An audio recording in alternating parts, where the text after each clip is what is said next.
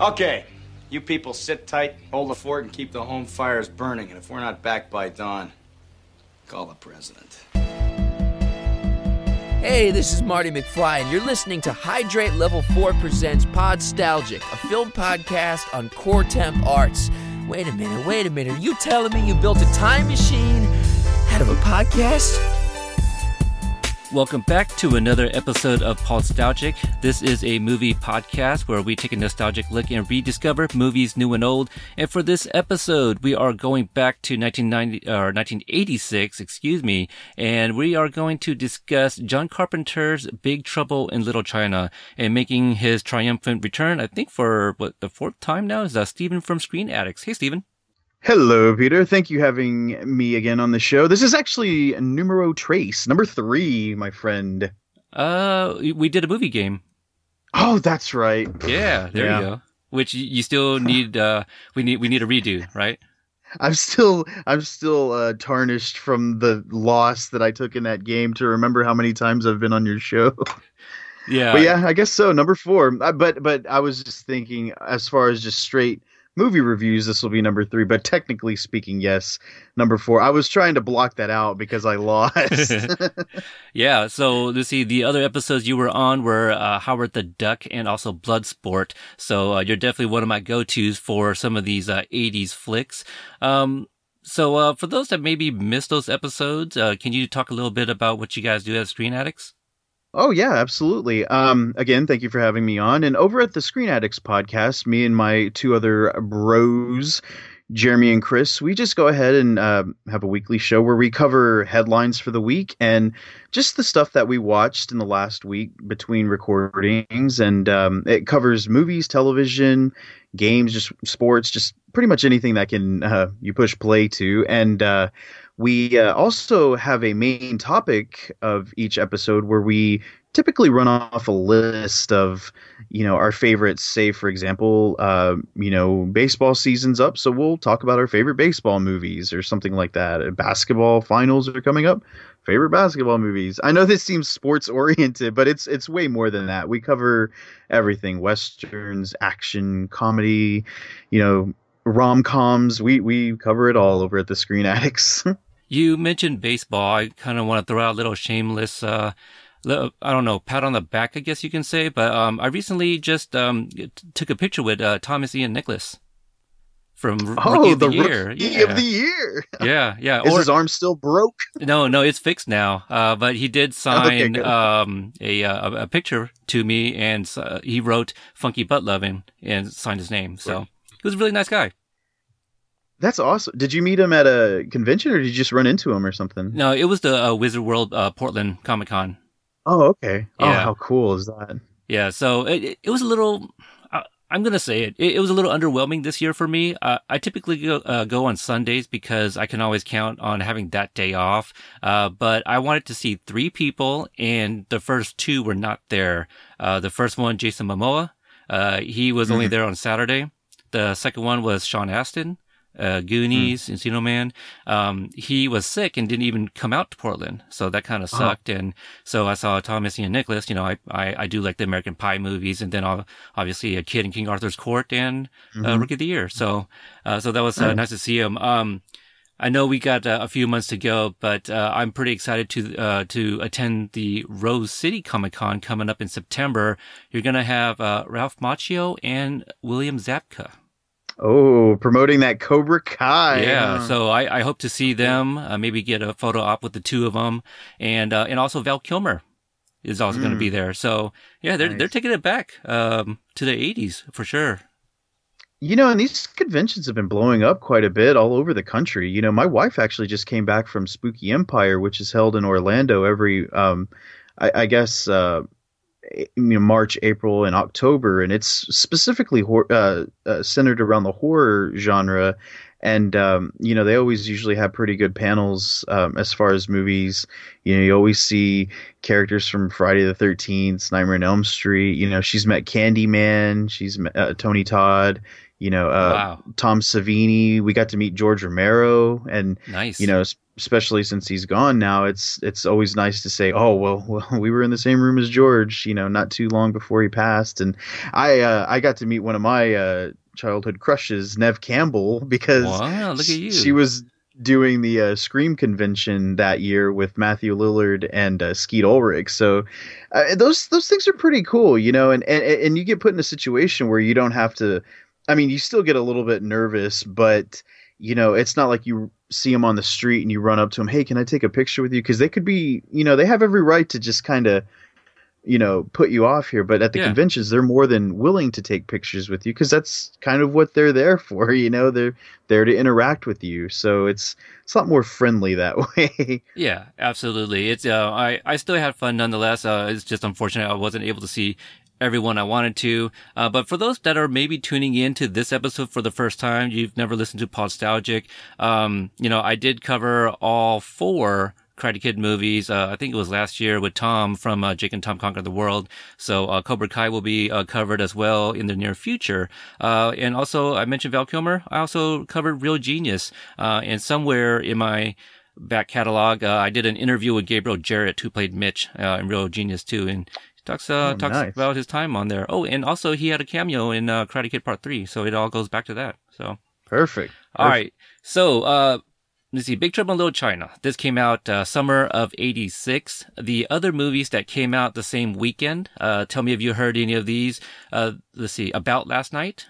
oh yeah rob lowe and demi moore. Um, that's actually one of my uh, favorite plays written by david mamet. It was adapted by one of his plays sexual perversity in chicago. Yeah, when I was in college, we uh, I, I tried to submit doing a uh, I guess a paired scene, and it came from that play, Sexual Perversity in Chicago, and it was basically doing the Jim Belushi uh, role with Rob Lowe, where they're talking about a sexual conquest that turned into a very scary situation. It's very funny. It's it's a little it's a little uh, risque, if you will, but um, but about last night was the adaptation of that play and. I guess a lot of people remember that one as just being the one where you just see Rob Lowe and Demi Moore go at it for pretty much the entire movie, and Huh. you know, Interesting. Okay. I um, I don't know. We'll, we'll see. We'll see if I ever check that out. But uh, it, it's actually pretty good. I mean, Jim Belushi's funny. Elizabeth Perkins plays her friend who just hates men, and uh, but rightfully so. She's been in bad situations, but it's it's it's pretty good. uh, yeah, the love interest from Big. Yeah, Yeah. yeah. Uh, let's see here. The um, what came in second that weekend, The Great Mouse Detective, uh, which I think a lot of us know what that one is. Um, Psycho Three came in in third.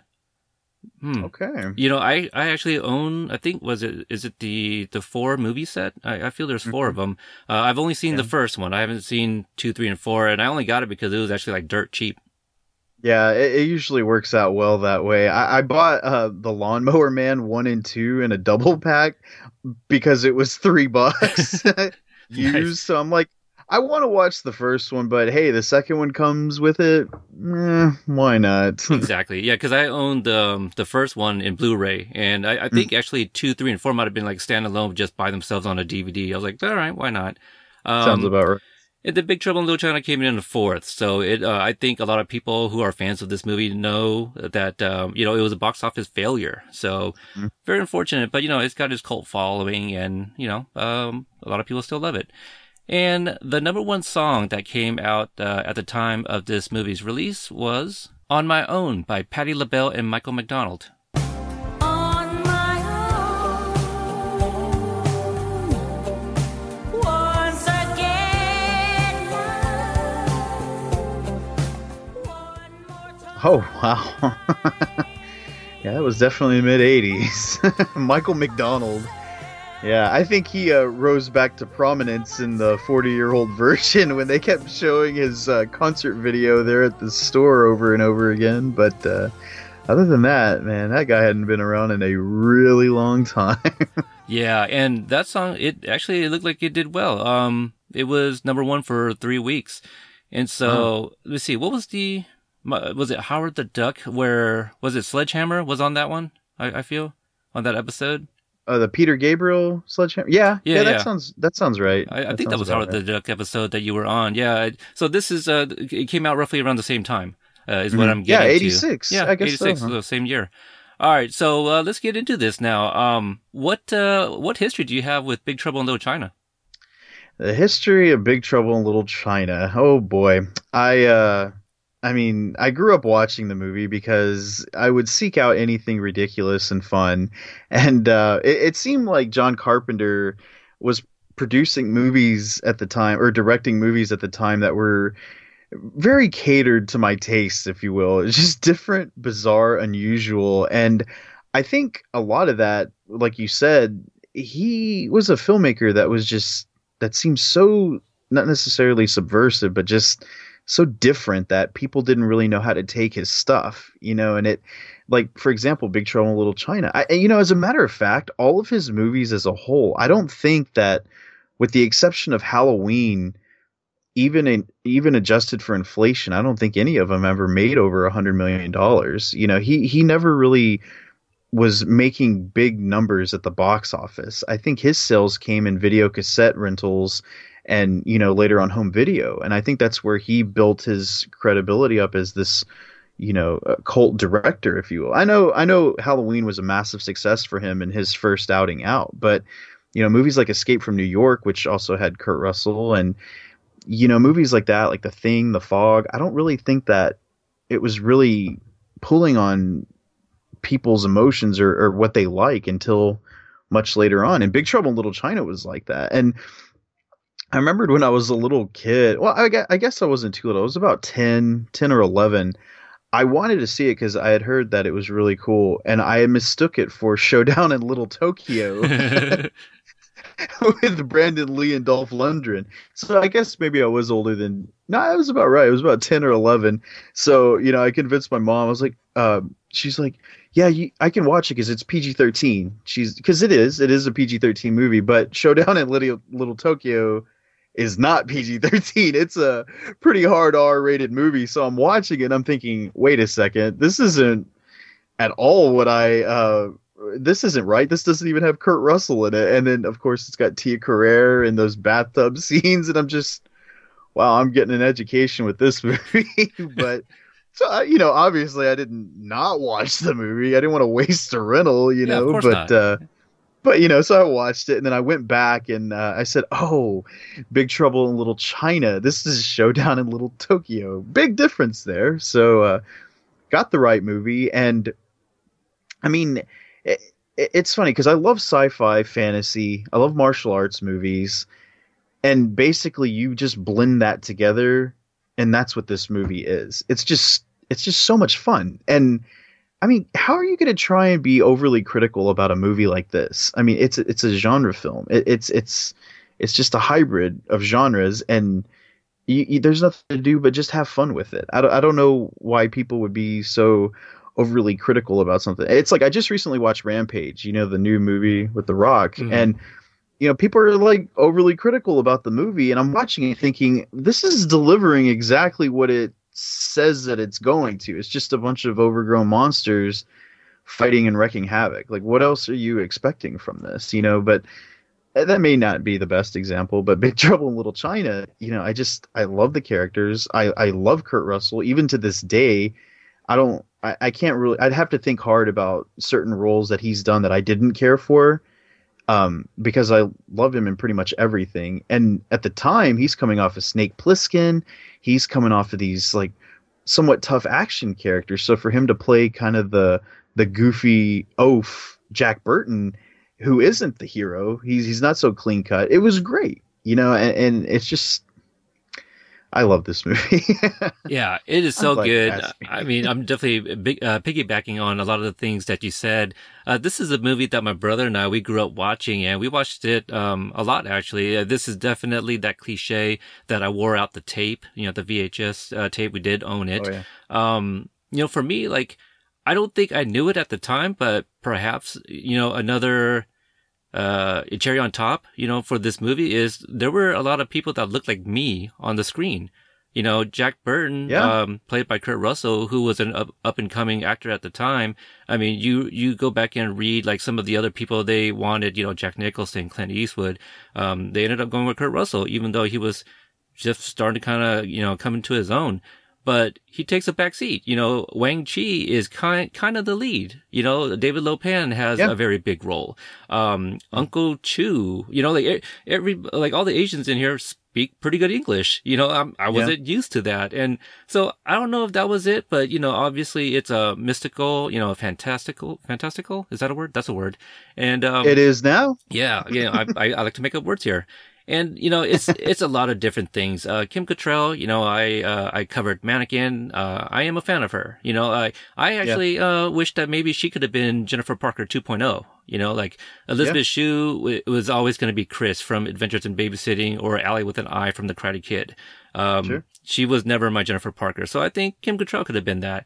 But you know, it's a it, I, I can't say it's like a great cast of uh, people because I mean, uh, let me see the Egg Shen. Like we we all know him from a lot of different movies, but other Oh, than Victor that, Wong. Vi- Victor Wong, thank you. Um, yeah, I love Victor Wong. uh, James I mean, Hong, three, uh, James Hong, right? Yeah. yeah, James Hong is So Lopan. yeah, th- Mhm. that's pretty much it. Well, these are genre actors too. You know, they they they. It, it's you know, it seems like, hey, if you need a uh, an Asian actor to play this role, you know, we have these guys, and but it, it's also one of those things too where they're really good. Like I don't ever feel like as if any of the roles that they've ever t- taken were. I mean, some may seem stereotypical in in certain regards, but they're such good performers that they elevate what they're given. You know, and and like Victor Wong, for example, that guy was in, you know, Three Ninjas and Tremors. You know, I mean, he's in Tremors. Like, what an odd film to be in, but he makes it his own role, and it he's not very stereotyped in that film, and I think that's something good. And there's an actor. Oh, I wish I I should have written his name, but in in Big Trouble in Little China, it's the it's the man who's really good at martial arts. He's bald, but has the, one. mullet and the mustache, like almost like Fu Manchu mustache Yeah, he's the, the in little guy. every yeah, action movie ever made in the 80s. He's in Die Hard. He's in this.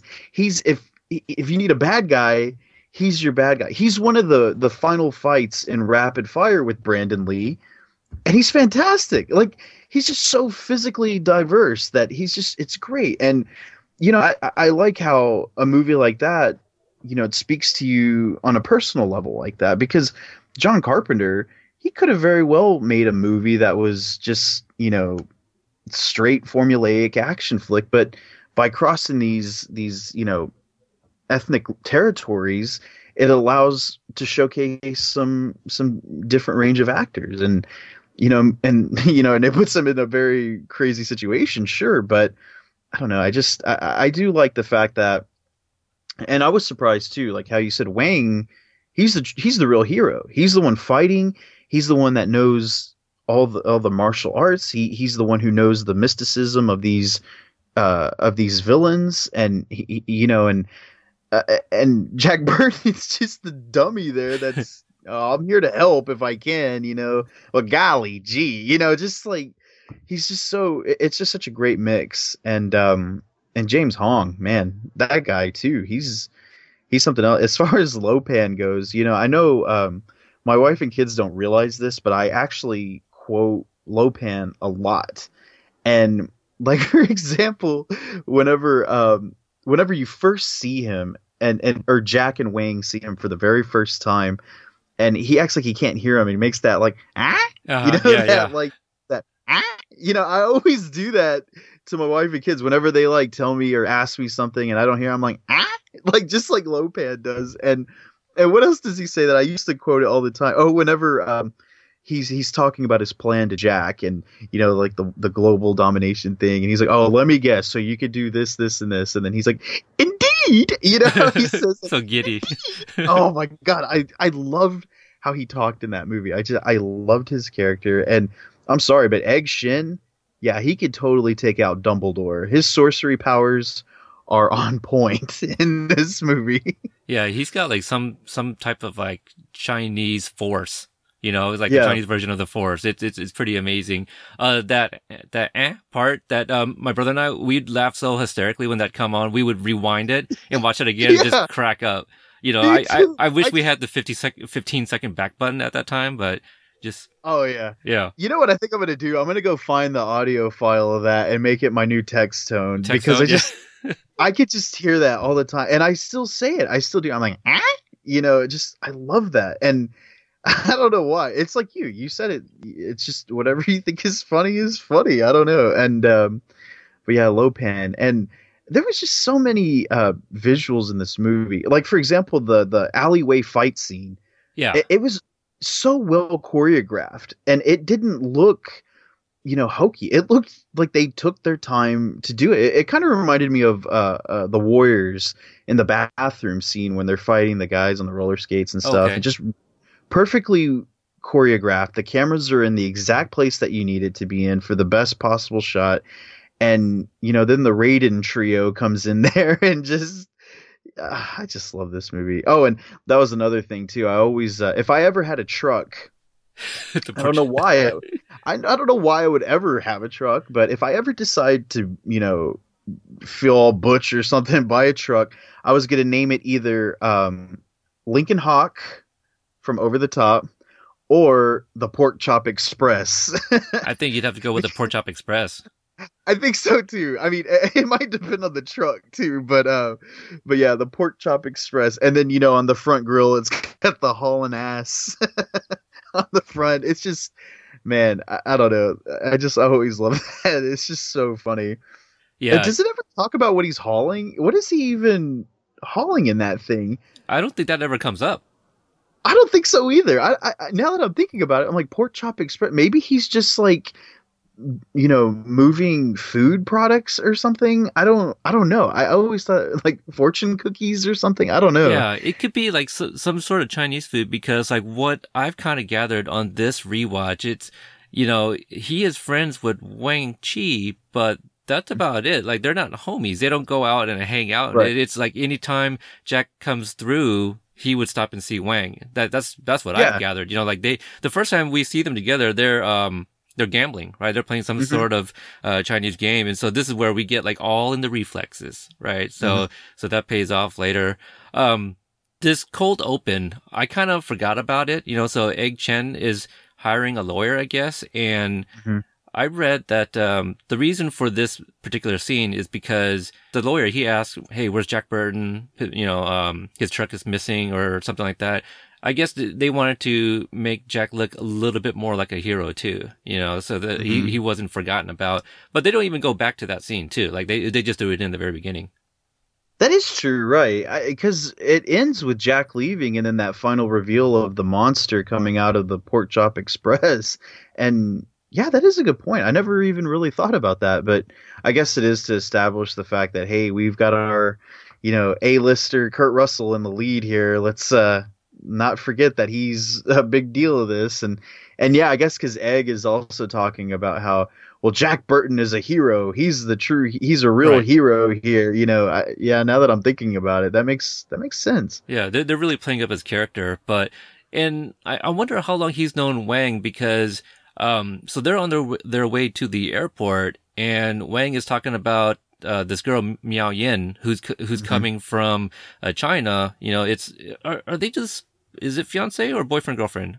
Well, he said they, uh, if I can remember, like that he's known her his whole life, and then they're set to be married. I don't know if it's an arranged marriage, but they are. He did say that So technically I mean- fiance then, yeah. fiance. Yeah.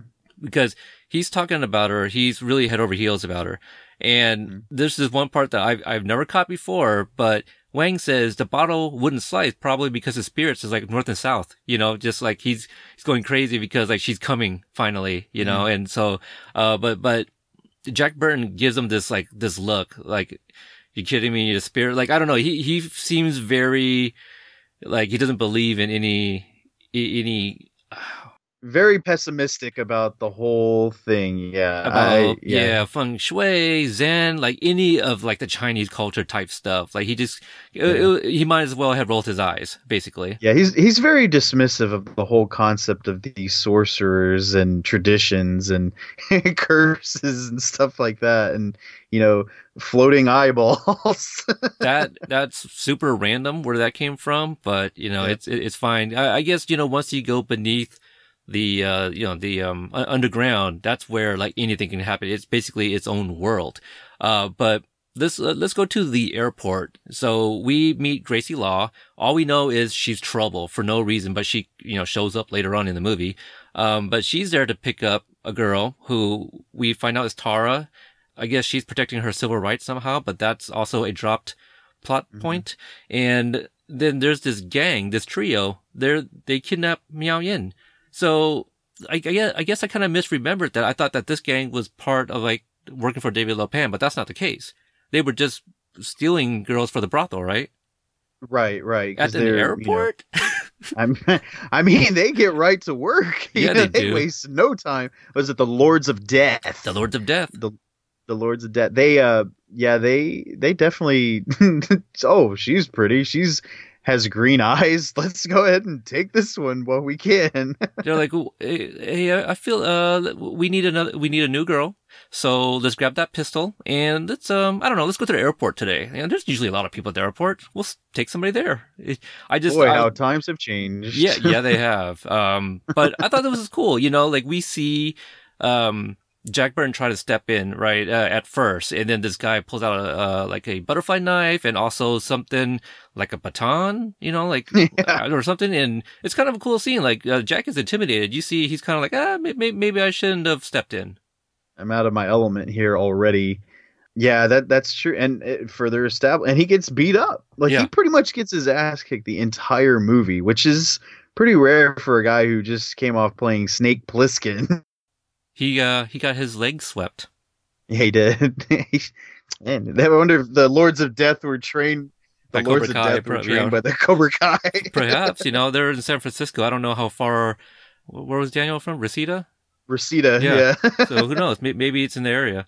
Maybe they'll show up in the uh, Cobra Kai show. They might they might be the new senseis. Um, so they go on the Jack Jack and Wen go on this chase after the gang, and they find themselves in the alley that you mentioned. And uh, there's these two gangs. Um, I didn't even write down their name, but there's two opposing gangs, one yellow, one red. It kind of reminded me of like Sektor and Cyrax, really. Um, Mhm. and there's a funeral, but what was weird is where did they get all the guns from? I mean, they're in the middle of like a funeral procession. So I thought this was weird. We, we saw David Lopan, you know, he gets run over by Jack. right. But uh, very interesting scene. Like earlier, you were mentioning this uh, this very uh, sequence and you know the choreography and all that stuff. I did read that that particular area they kind of added on to certain buildings to make it higher and stuff. So that way, when they're shooting from certain angles, they didn't have to like you know, um, like for example, if it's like some, somebody's jumping up in the air, they can kind of aim upwards and you'll still get like the buildings in the background and stuff to kind of, um, you know, just to add more depth to the scene. So I, I kind of dig that. And, um, Yeah. it's a, it's a great fight scene. Oh yeah, absolutely. And it's it's just nonstop too. And I, you know, you don't know where it's gonna go, and then the Raiden trio shows up and just like I always loved how one of those guys. I don't. I couldn't ever remember their names. They don't really have. They do have Like- names. It's, um, th- Thunder, Rain, and Lightning. That's it. Yeah. And they are called Oh the Three Storms. Yeah. The Three Storms, I think is what they're called. Wow. I never picked up on that after all these years, but yeah, that makes perfect sense. Thunder, rain, and lightning. Because I love how the one guy just pretty much rides the lightning bolt like it's a fire pole. I, I always thought that was so awesome, you know. And I was like, wow, that, that's pretty convenient form of transportation. But uh, yeah, I just I love this movie. I want to see a movie with them, you know, like, uh, they are pretty cool. And it's funny, like, I don't know how long into the episode we are, but we haven't even mentioned how, like, this was a big inspiration to Mortal Kombat. Oh, absolutely. I mean, you, you mentioned Raiden, but, you know, like, Mhm. obviously this inspired that. Um, I wish that they could have used, like, a similar, uh, hat, you know, that, that they are Mhm. wearing in this movie than the old rice picker hat that, Right. you know, that's, Yeah. that's a little stereotype, but That's true. And then Kung Lao, but his had a blade on it, so I guess they were trying to more Okay. or less I like that. modernize it. You know. Yeah, yeah, yeah. Kung, Kung Lao. Yeah, I can see that. And I guess you know Liu Kang could have been Wang. You know. Oh, like absolutely. Liu Wang. yeah, and, and the the guy who plays um Lightning, he kind of reminds me of like Ho Sung Pak, who played like the original Liu Kang too in the first two uh, uh Mortal Kombat games. And Sure, sure. we also have like uh let's see, Miao Yin. She kind of reminds me of Katana a little bit. You know, you cover her face up and uh give her the fan that Egg Shen uses later on. You know, Right, so uh, right. Shang Tsung is your David Lopan uh in two different versions. They're they're both him. You know, so. Yeah, a lot of similarities, and even down to the music a little bit too, like John, John Carpenter's uh, score. You know, I I, I can kind of hear you know some influences to like the the background music in Mortal Kombat. You know, just kind of very simple. Oh yeah. Yeah, Oh, the music. That that this is kind of like taking it back to when we talked about Bloodsport. You Oh, know yeah. the the that synthesizer, man. It's just a work of art in the '80s. It just, uh, you know, you're you watch that movie today and you see you hear that music and it just pretty much pinpoints the decade that it came out in, just basically by the sound effects and the musical score. And I mean, I know that they they try to influence some of that still today, but man, it's just such an iconic sound. You can't duplicate that sound. And like I was listening to a song on the uh like some 90s song on my Spotify playlist with my kids and I was just telling them it's like, man, this song is so 90s. It just it, the sound, the the the production of it, it just it just plucked right from that decade. And just much like this movie, you know, this whole the soundtrack.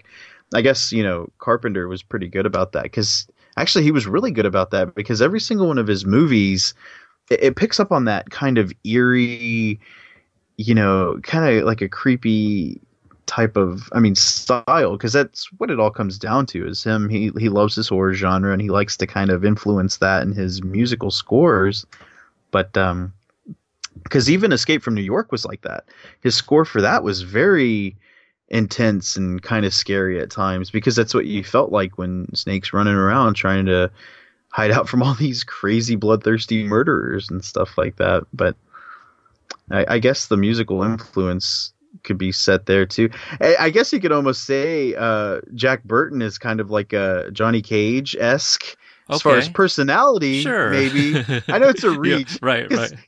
He has Yeah, no yeah, fighting ability cockiness, right. whatsoever. but that little arrogance, you know, he he could be that, and and you know maybe Grace Gracie, she could be uh like Sonya. Maybe no, I, that's no, that's not even. I mean, but but we do know Johnny Cage was actually more based on the um you know Jean Claude Van Damme in, in Bloodsport. Yeah, so that's true. Yeah. Um, you mentioned the music and how it kind of like takes you back to like m- maybe this particular decade. Aside from like maybe some of the hairstyles, but can you think of anything else that kind of dates this movie? Like I, I feel it's almost, and I'm using that word loosely, but it's almost timeless. Like I, I can't, I don't, I don't feel like it's dated. Like obviously everybody looks a lot younger than they do now. You know, Kurt Russell is, you know, 30 plus years older than he was in this movie, but Mm. I feel, I, I don't know. Like I, I- I don't think it's as, it feels as dated as Bloodsport did. No, no, I don't think so either. Uh, I mean, there's certain things with that you could take away from the special effects that that put it in its time because Mhm. it, it deals a lot with practical effects. But then when they go into like the um, the mystical aspect of their powers, you know, they deal with a lot of lights and lightning, and you know, the CGI generated for those type of things were pretty. Um, you know, pretty early in their phases. So I, I don't think it looks bad by any means. I think it actually looks really good and it's really well done. But um, the monsters, for example, it it's almost as if John Carpenter was thinking, "Hey, we've got some leftover monsters from filming The Thing, so let's put that in this movie somehow."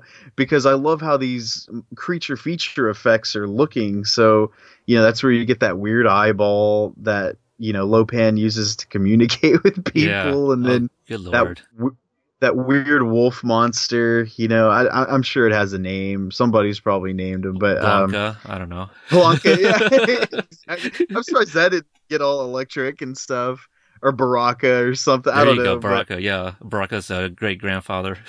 Yeah, exactly. So I don't know, Hmm. but I, I, I still think that the movie holds up very well. Um, especially when people are really into sci-fi fantasy nowadays, like hokey stuff, like or people that would consider this hokey or campy. Then it's kind of part of the norm now. So you know, I think if it comes out today, it's probably more of a hit. And um, well, we'll we'll get to that towards the end of the show because yeah, you you you know that supposedly there's a remake in production Yeah, that's what I heard. with Dwayne. Yeah. Yeah, Dwayne Johnson. So yeah, we'll we'll talk a little bit about that at the end there because I I definitely want to get your thoughts on some things.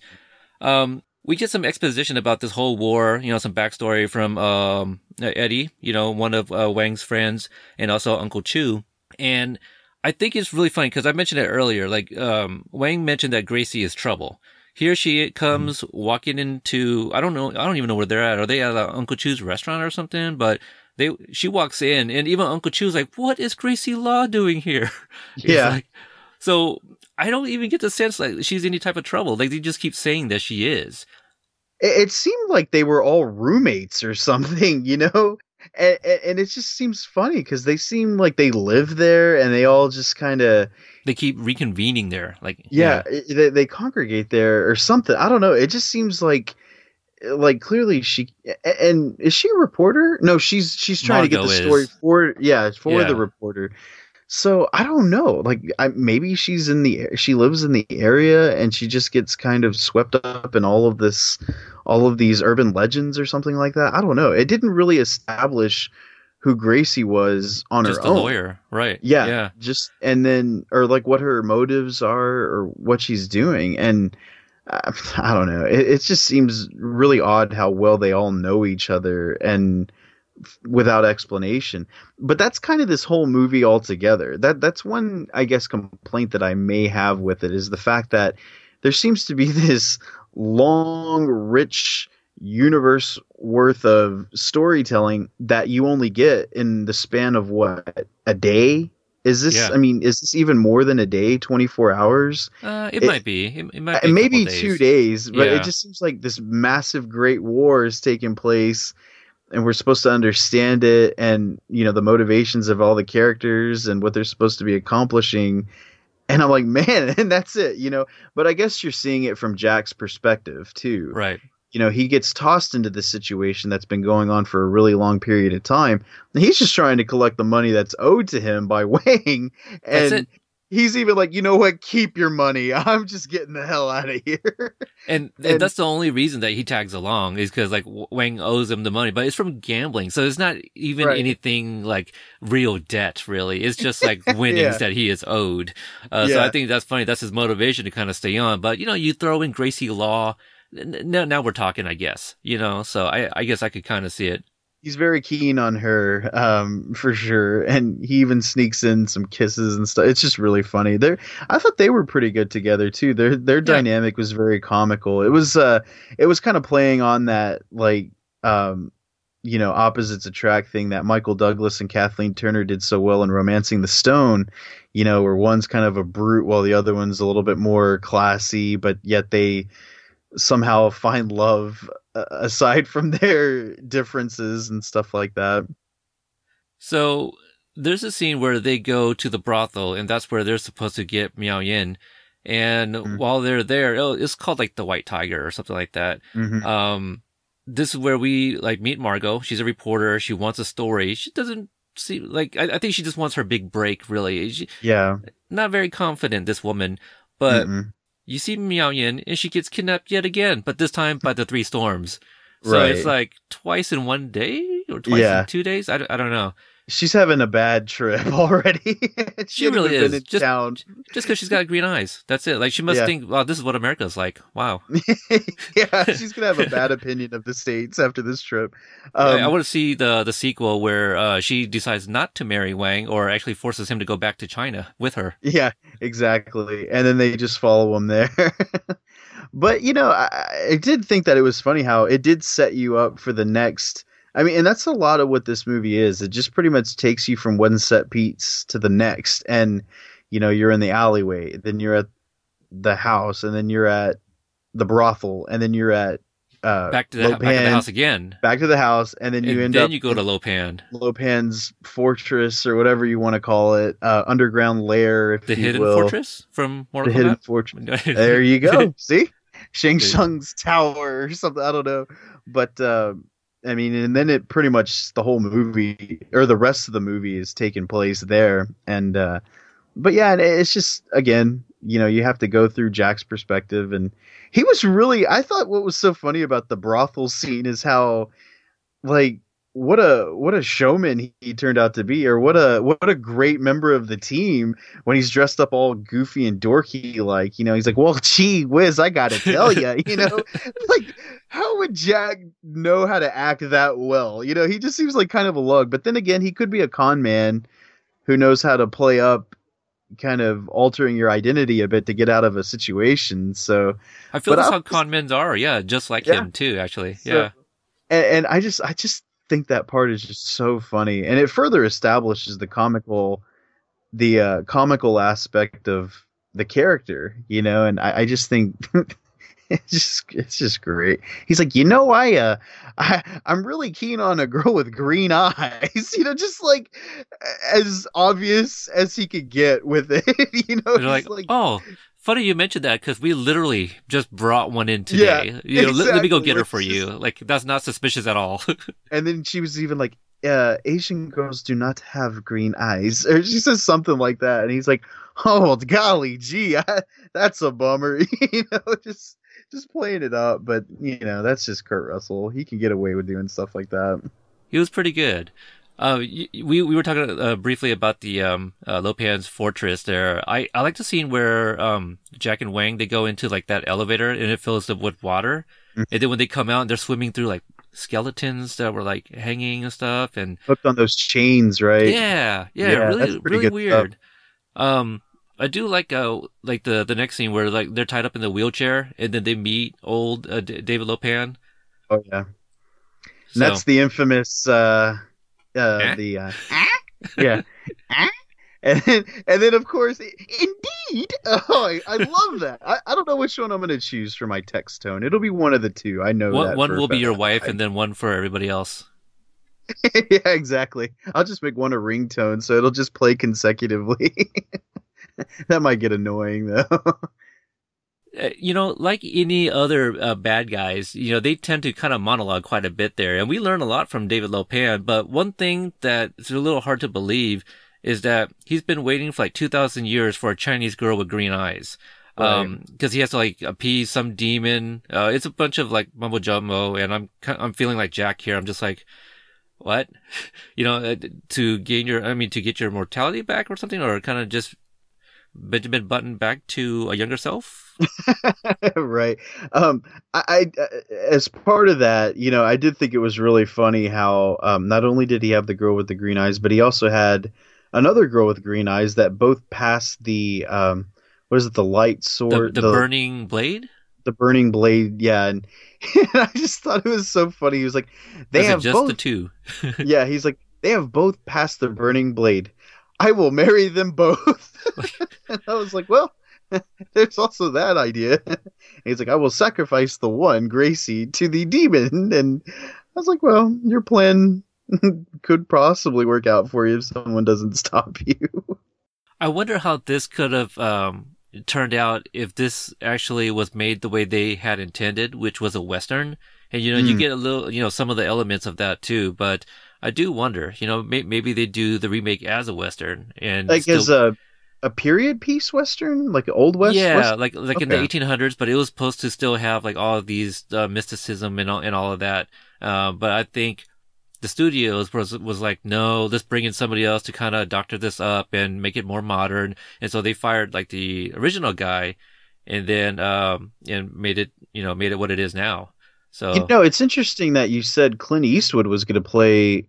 That you said Clint Eastwood was going to play um, Jack. Kurt Russell's part, which is yeah, seems crazy to think about it now. But then if you said that it was supposed to be set in the Old West, then I guess you know, I guess that kind of makes a little bit of sense as to why they would go that direction with it because Clint Eastwood in this role in any other capacity just seems so far off. But you never know. I, I mean, I guess that's just one of the things. You know, one bit of uh, uh, urban lore, I guess, if you will, with the role is that uh, Kurt Russell actually had turned down the role of Connor MacLeod in Highlander to do Oh, this right. movie. That's right. Yeah, and I read that. always, re- I always remember that thinking like, man, either way, because Highlander Two is another cult classic movie that didn't really, you know, take off initially, but it did later on. And but I just, I, I, I think I just prefer him in Big Trouble in Little China. I know it's it's easy to say that because that's what's been done, but trying to picture him in in Highlander just didn't. I mean, it just doesn't seem like a very Kurt Russell you know, role. Yeah, exactly. And I know he can play tough. He's done that before, but I don't know. I just I think he made the right call with this one. I- I speaking think so as his personal manager. yeah, right. Um, so they try to make an escape after they uh, get Gracie, Eddie, and all of them back. I do like this uh this fight scene where they're trying to escape, and I think it's when Jack tries to open up this door, and he's like, "All right, this is what we're gonna do." Blah blah blah blah. They open it up, and it's like one of the gangs right behind the door. And he closes it back up. Uh, yeah. this is where I kind of fi- found out that okay, so Wang knows martial arts. This is really um, the first time we actually see him display that. But J- uh, Jack didn't know about the safety on the was it a Uzi or something that he was Yeah, the Uzi. on that. And Eddie apparently he's killed before because when when uh Jack shoots somebody, you know, like his reaction, Eddie's like, "What is that the first time you plug somebody?" As if like Eddie, is that something you do on the on the regular? Like you just Right. ask him all nonchalant. Sure, of course. Well, he, he didn't know how to turn on that gun. that was a great scene. He's like, "Well, it's okay. Y'all can go away because I think they only saw me." You Right. know? It was pretty and, you good. know, it was just oh gosh, and just all the little things that Kurt Russell does whenever you know he shoots up in the air as his you know his battle cry, but then some of the brick breaks off and hits him on the head and knocks him out for about a good five to ten minutes of the battle was hilarious. And then when the uh, samurai warrior is going to attack him and he just kind of by accident has the knife attached to his boot and the guy falls onto the he falls onto the blade and kills him but yet he's just stuck laying on Kurt Russell bent you know with his knees bent. And he's like ah shit. You know like he can't get up. Like that stuff was so great. I love how they said okay look you're not the hero in this. You're kind of the goofball sidekick more or less and we're going to really play it up. And I'm glad that they didn't yeah I mean granted, if you want to, you know, get into how Lopan was defeated, he does do something that very uncharacteristically of Jack Burton accomplishes with a bit of knife throwing. And um, I did think that was kind of funny, but he even was surprised by it. So it was almost as if it was just a lucky shot that he was able to take out Lopan there at the end. Um, uh, but yeah, it just it, it's so it's just such a fun fun movie. I also like how. Uh, uh, let me ask you something. Do you think that um, the scene where uh, Wang is fighting? I guess I don't know if it's thunder, lightning, I or I think that one was Rain. rain. Okay, Yeah. and so when they're, I, I love the visual. It's one of my favorite visuals of the whole movie. Is when they're jumping and they're like flying in the air side by side and you know hitting the swords against one another and just that visual image of them. I mean that that seems very uh, Dragon Ball Z. You know, just very anime Yeah. style. You know, where you have a lot of mid-flight fighting and stuff that seems to go on for a long period of time. And I just I always love that visual. And you see their faces like yelling at it, you know, like screaming as they're hitting the swords. I just man, that's one of my favorite shots in the whole movie. It's just so fun. It's a really good one, and I, in my opinion, I think that's supposed to kind of maybe play homage to like the the old school Chinese movies where they do Right. a lot of stuff like that. You know, Right. a lot of the, you know, like uh, uh seven forties. I don't know how I don't know math. You know, but when you just spin numerous times like in midair and Yeah. uh, you know, because Rain himself has long hair, so I, I feel you know that that might be a nod to those. Um, Mhm. You know, and also obviously the Egg Shen versus uh, Lo Pan, you know, the f- Chinese force fighting, uh, that was pretty cool too. yeah. Um, you you mentioned the uh when when Jack, you know, uh, killed Lo Pan with the with the knife. That was that was his second attempt. So Oh, yeah. you know, it was a little out of character, but I mean, the first time he got close but missed him, and so Yeah. you know, just just just another try, you know, and and he got him. So all in the reflexes, it comes back. Yeah. And also that very knife you mentioned, you brought it up that I completely missed this up until, so this is the first time I, uh, noticed this, uh, in, in, in the rewatch. But when Wang was kicking ass and taking names, right? He was like, he was taking like five or six guys, literally. He was taking on Yeah. that many guys. And I guess Jack was like lacing up his boots or something. And I, I think, okay, so what I had never noticed before, he reaches for that knife. Like he pulls out that knife and it goes flying like off screen. Right. And I, I, I never noticed that before. And he's just kind of like, oh shit, like th- there goes my knife. Like, and so when he finally comes out, he jumps ah into the frame. It's like, oh, everybody's already you know knocked out. So right. some comedy there. That's a great scene. That's a great moment too. That is good. And you know, surprisingly, like Carpenter again, not known for his comedy, but yeah. he does it pretty well in this movie. Uh, what did you think about that ceremony? You know, it it kind of I felt like it slowed the movie down a little bit because this is like the third act already. You know, where we got Thunder, he's you know he's shirtless and he's doing like all this you know weapon moves, exposition. Yeah. I mean it was kind of cool, but I felt it was a little slow this time around. It did seem like it was an odd way to showcase some further abilities that they have as far as uh, as far as combat goes. You know, because we already know that they're awesome with abilities beyond measure. So I don't know why we had to dedicate so much time with them, you know, doing the weapons and stuff. Um, and, and I guess a lot of that could have been trimmed down. And I mean, it didn't really need to. I mean, in all honesty, you didn't even really need to do any of it. I mean, you could have just got right to the battle at that point. But I guess to showcase some more physical attributes of the thunder, rain, light storm, earthquake, you know, all of those guys. Um, I did. There was a moment. I don't know if it was Uncle Chu or Egg Shen, but when they were talking about Lo Pan, um, they were describing, you know, like a dreamlike uh, state or you know something. I, I I wish I had written it down because anytime you saw like the young Lo Pan, that's kind of what it felt like, right? So like during Yeah. the ceremony, it's kind of like it's kind of kind of like in uh, dreamy a little bit. You know, it's Right. kind of fantastical at this moment, especially like Mhm. earlier on when you have Miao Yin and Gracie kind of just levitating, you know, uh, Mhm. above the floor. Which, by the way, there's one point where they're supposed to be like in some sort of trance, and Gracie comes out of it for no reason. yeah, like right Mi- out Miao of it. Yin, yeah, and then like she, you know, and then she goes back to like sitting still. Yeah, it's almost as if she was faking it the whole time.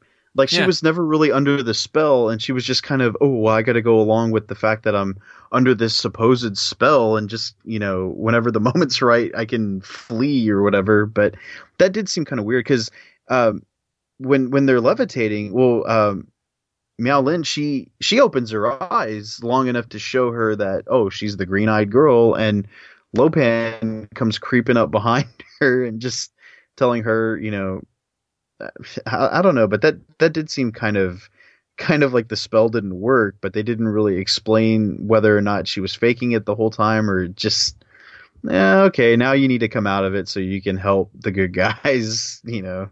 Yeah. Um there there's a moment where like Egg Shen, you know, they're uh they're gathering around, I think beneath some I, I think it's actually the same building where they filmed Ghostbusters, you know, Hmm. the the firehouse, but they have that magic potion which is supposed to be like a MacGuffin, I guess, cuz does it does it do anything? No, I mean, it, it, I think it's supposed to relax them, maybe calm their Okay. nerves, possibly. Like, like it, it's almost as if they like smoked a joint, but they didn't. You know what I mean? Because like, I, I loved how Wang just has this big smile on his face. Like he's just so happy. He's like, I'm feeling very positive about this. You know, and he's like, Yeah, yeah, me too. And then yeah, Egg Shen's is like, it'll make you see things that no one else can see, do things no one else can do. We're like, well, it, it kind of worked out for you guys, but it didn't do anything for Jack. maybe because he was bigger than all of him, he needed a higher could be. dosage of it or something. I don't know. You're probably right. but- but it was funny because it did make it seem like they were going to turn into some kind of Superman or something like that with e- extraordinary ability or something. But not for Jack. It definitely didn't take to him. So the movie kind of wraps up with, um, you know, everything's kind of, kind of all good and well, and Wang actually kind of pays him back triple what, what he owed him, which was, was a nice gesture. The one thing that I, I thought was maybe not cheesy, which I just kind of like, what? Like, I've never noticed that before, but before Jack leaves, you know, he's talking with Wang, is like, hey, I'll see you next time, whatever. They both do the, like, that gang sign. That that's a gang Oh, sign. Like, what, what are you guys doing? Is that how you guys say bye now? You like you throw each other that gang sign?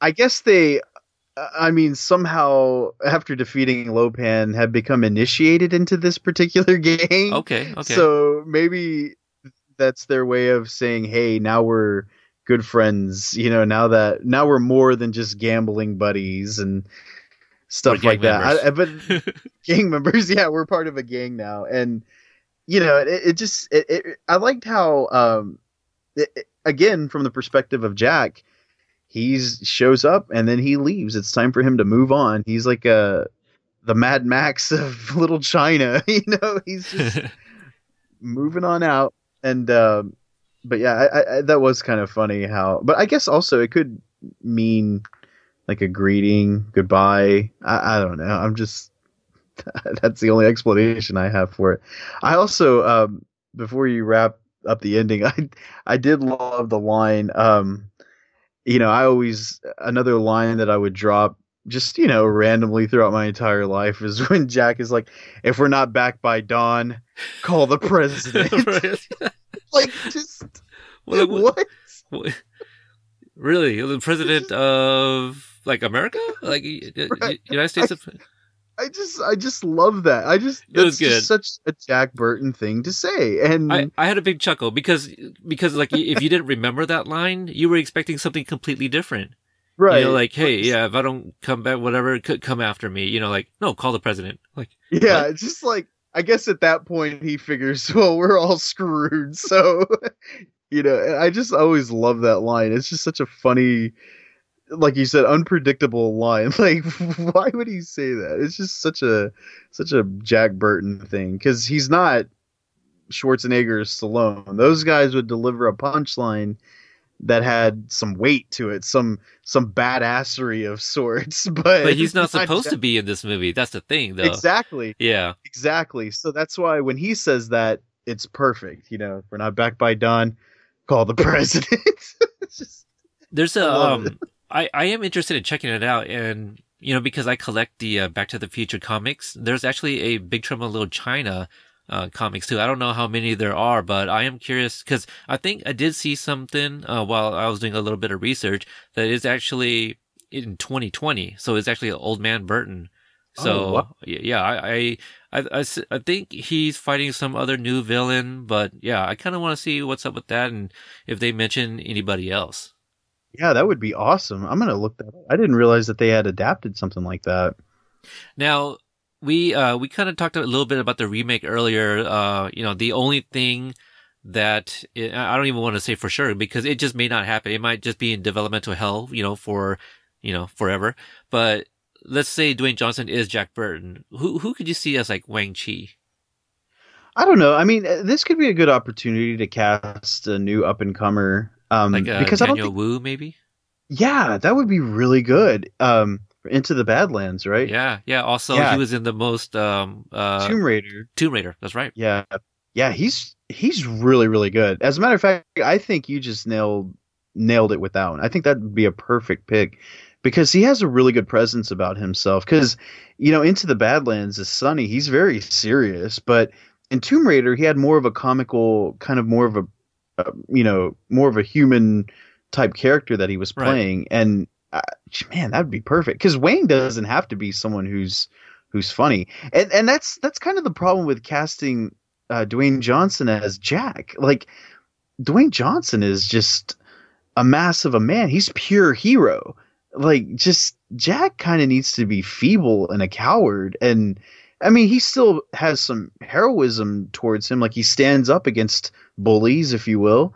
But when he realizes he's out of his element, he kind of backs off and thinks, "Oh, uh, yeah, man, I was just kidding. I didn't, you know, you didn't have to get into all this stuff." But I don't know. So it's kind of an interesting dynamic having Dwayne Johnson playing Jack Burton because unless they switch it up to where he's kind of the badass hero, I don't know. That could that could play off a little odd. But yeah, I think Daniel Wu would be fantastic as Wing. I think so too. Yeah, I, I really enjoyed him in Tomb Raider. Um, any uh, last thoughts about this? Any, anything that uh, you want to touch on that we might have missed? Oh, uh, I mean, I mean, there's just always those little tidbits about the film that you can talk about forever. And I mean, I think we I think we got most of the most of it cleaned up there. I mean, I just had to get my Lo Pan sound bites out there. I- Otherwise, it, it would have been worthless. You're gonna have to play that the next time you come on. So I'm gonna hold you to it. yeah, I'll I'll have to find it. Uh, so Stephen, I want to, you know, thank you, um, again, you know, for coming on to the show. Um, at this point, why don't you go ahead and just tell the listeners where they can find you, find the show, and maybe something uh, upcoming. You you mentioned a, a 100th episode coming up as well.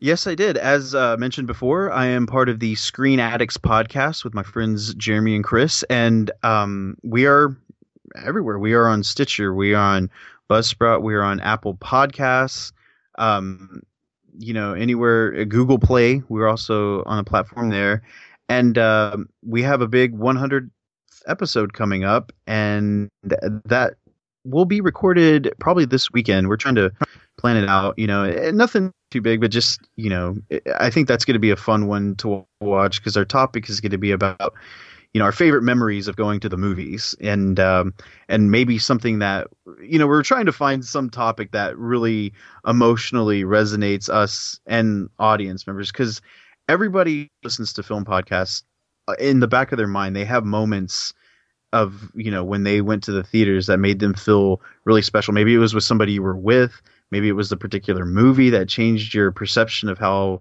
you watch movies or something that you hated so bad that you'll never forget. It's just you know moments that we're trying to capture for this 100th episode coming up. And uh, as i said before we are on twitter at screen underscore addicts a-d-d-i-c-s didn't get that T, but uh, you know, and we are also on Instagram as Screen Addicts Podcast, and um, yeah, we have a Facebook group. Just search Screen Addicts, and we're all there, man. We're everywhere.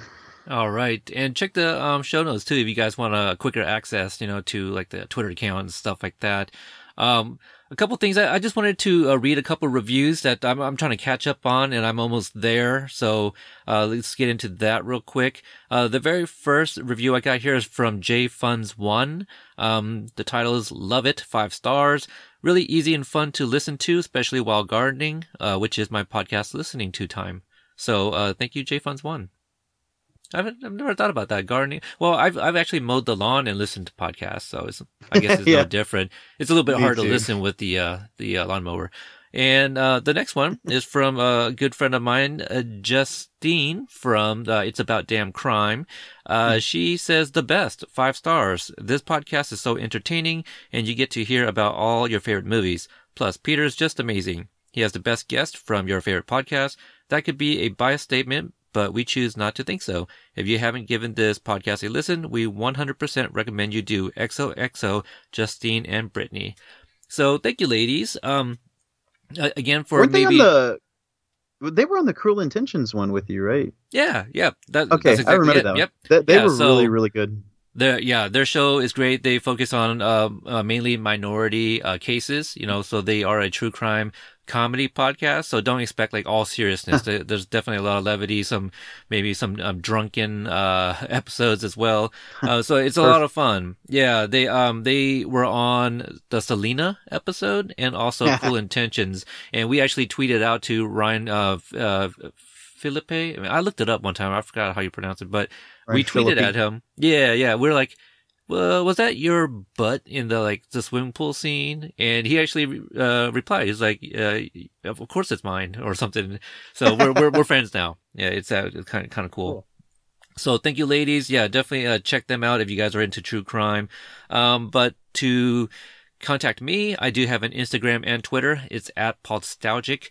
Um, if you want to, uh, you know, continue the conversations that we have, um, I do have a group page on Facebook as well. It's called Podstalgic and Friends. Uh, it's newer, so just uh, search for Podstalgic and Friends. Uh, send a request. I'll let you in. And basically, in there, all I do is you know, I'm not trying to like keep it active and have people participate or anything like that.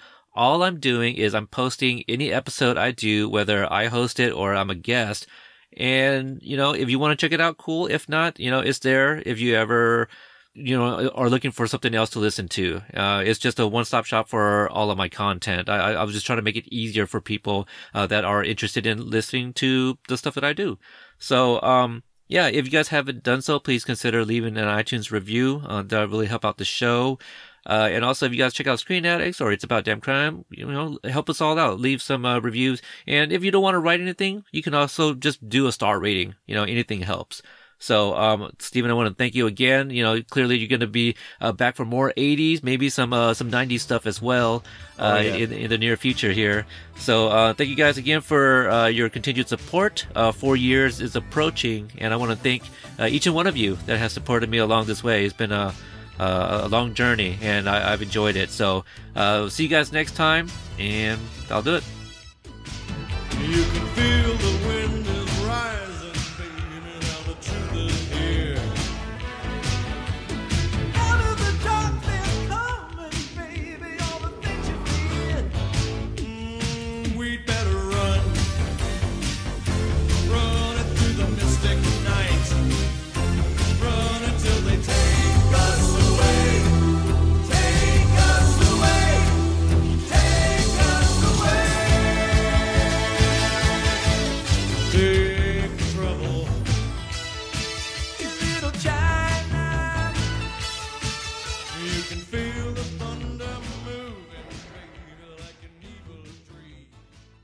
Thank you for listening to the Court and Parts Podcast Network. To listen to more Court and Parts shows, visit courtandarts.com.